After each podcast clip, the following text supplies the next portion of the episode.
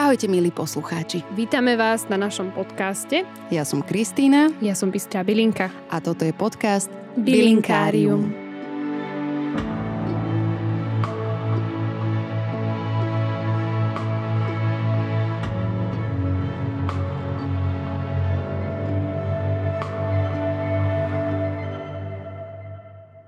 Ahojte! Tak po dlhej dobe sa konečne počujem. Ja som mala chorá, ja som mala COVID, takže som v podstate nemohla nahrávať podcasty, lebo som mala zničené hrdlo. Ale dneska vraciame sa späť s tymiánom. Bylinku, ktorú každý poznáme a ktorý veľa z nás majú nasadených na balkóne alebo v petináčoch vonku. V predošlej epizóde so Stankom sme sa bavili o citronovom tymiáne ale dneska sa budeme baviť aj o tymiane, teda tom obyčajnom záhradnom. Čiže ten prvý citrónový je Timus odora a Timus vulgaris je ten záhradný.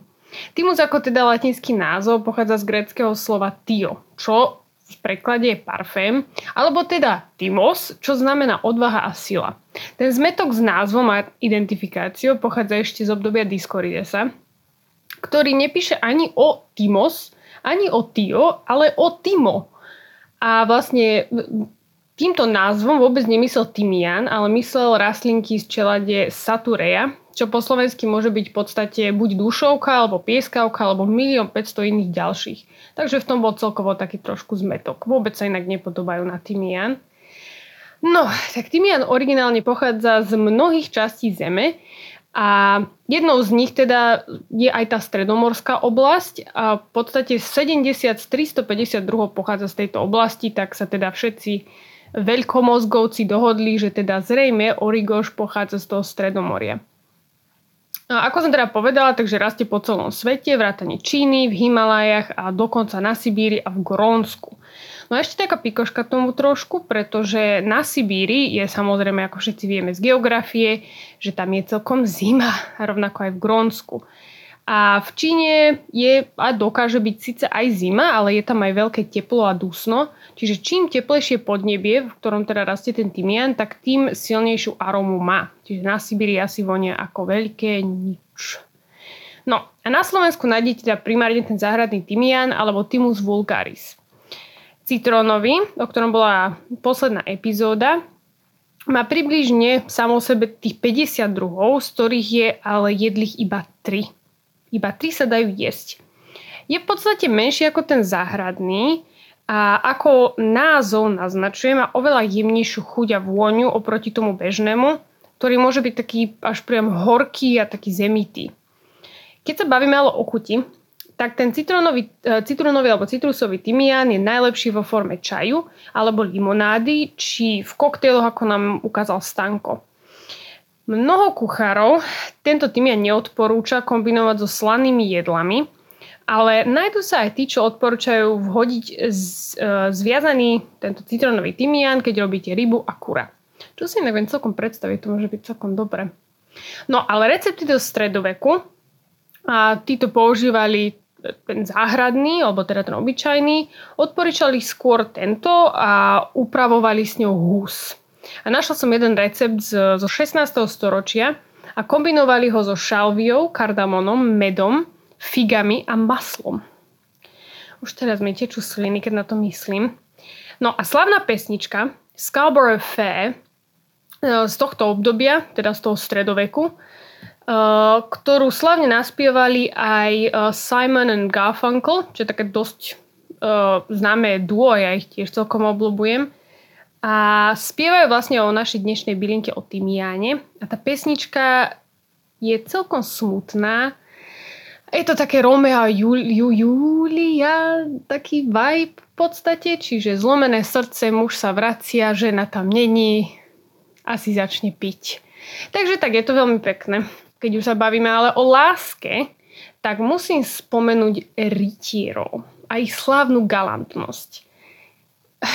Viem, že z historického hľadiska tá galantnosť bola vždycky iba taká, že v podstate, aby sa nepovedalo, ale oni, oni neboli až takí galantní. No, stačí si prečítať o akékoľvek vojne. No, ale podľa tradície Tymián symbolizoval statočnosť a práve preto ženy vyšívali tymián na šatky, ktoré darovali rytierom na znak podpory. A šatka bola symbolom šťastia v boji proti zlu. No a to zlo samozrejme záležalo od toho rytiera. Ale keby som sa ja nadrela na vyšívanie, tak určite by to pre mňa symbolizovalo viac ako len veľa šťastia. Ak viete, na čo tým narážam. No a v mágii ako také je tymián dodnes veľmi populárny. Páli sa na privolanie dobrého zdravia a nosí sa okolo krku na ochranu od zlej energie.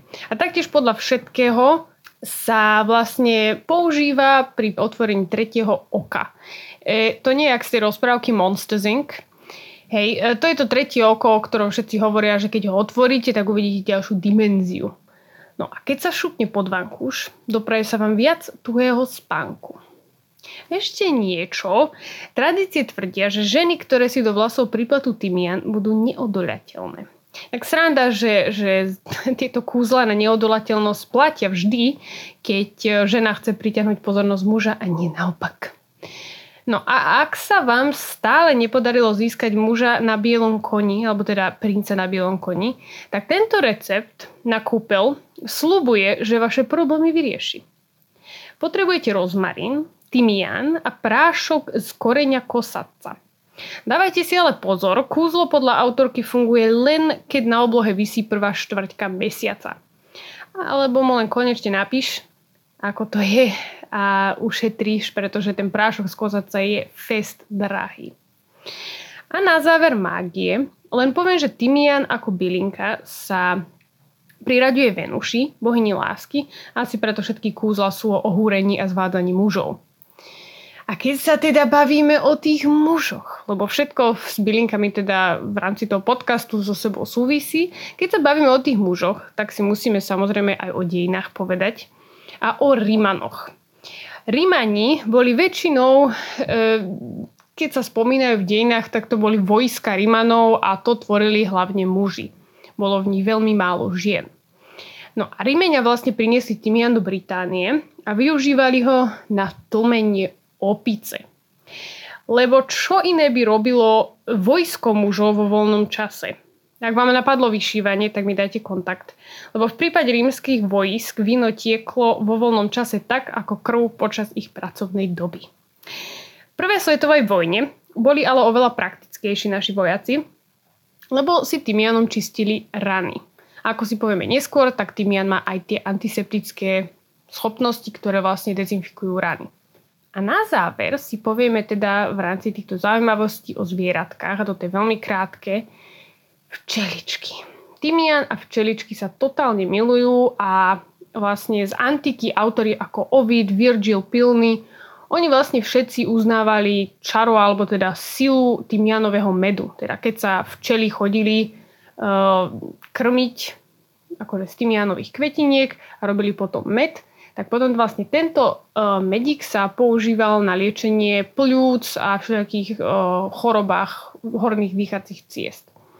No a tie šatky pre vojakov, alebo teda pre rytierov, čo som vám spomínala, tak keď k tomu Timiánu prišili tieto dievčence včelu, tak symbolizovali teda tú galantnosť. Keď ju tam nepriš- neprišili, tak to bolo skôr také, že no ty si teda není galantný, môj zlatý.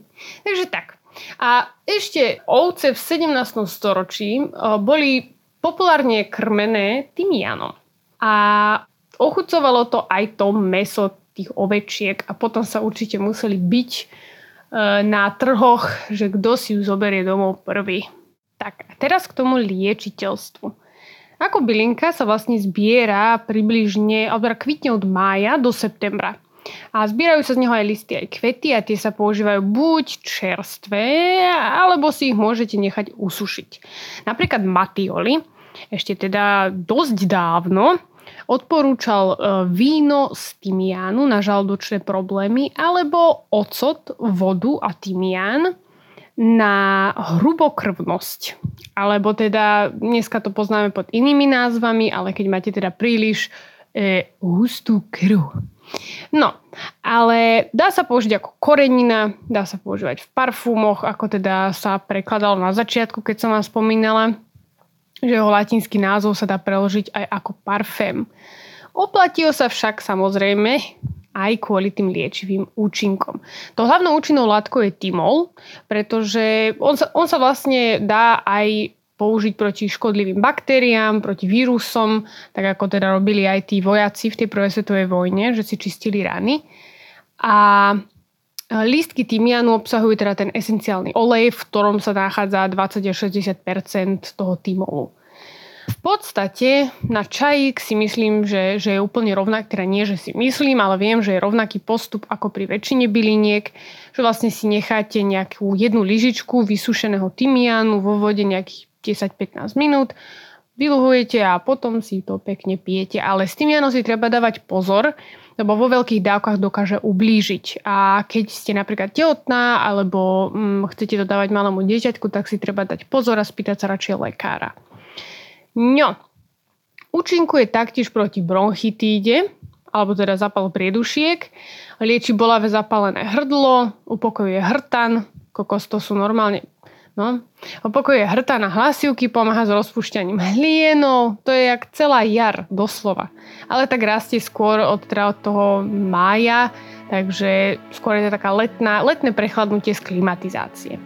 Tak vám teda ďakujem, že ste dneska prišli vypočuť o tymiáne. Viem, že to nebol citrónový tymián, ale bohužiaľ som nenašla dostatočne informácií, takže budete si musieť s týmto postačiť. Pekný deň, ahojte!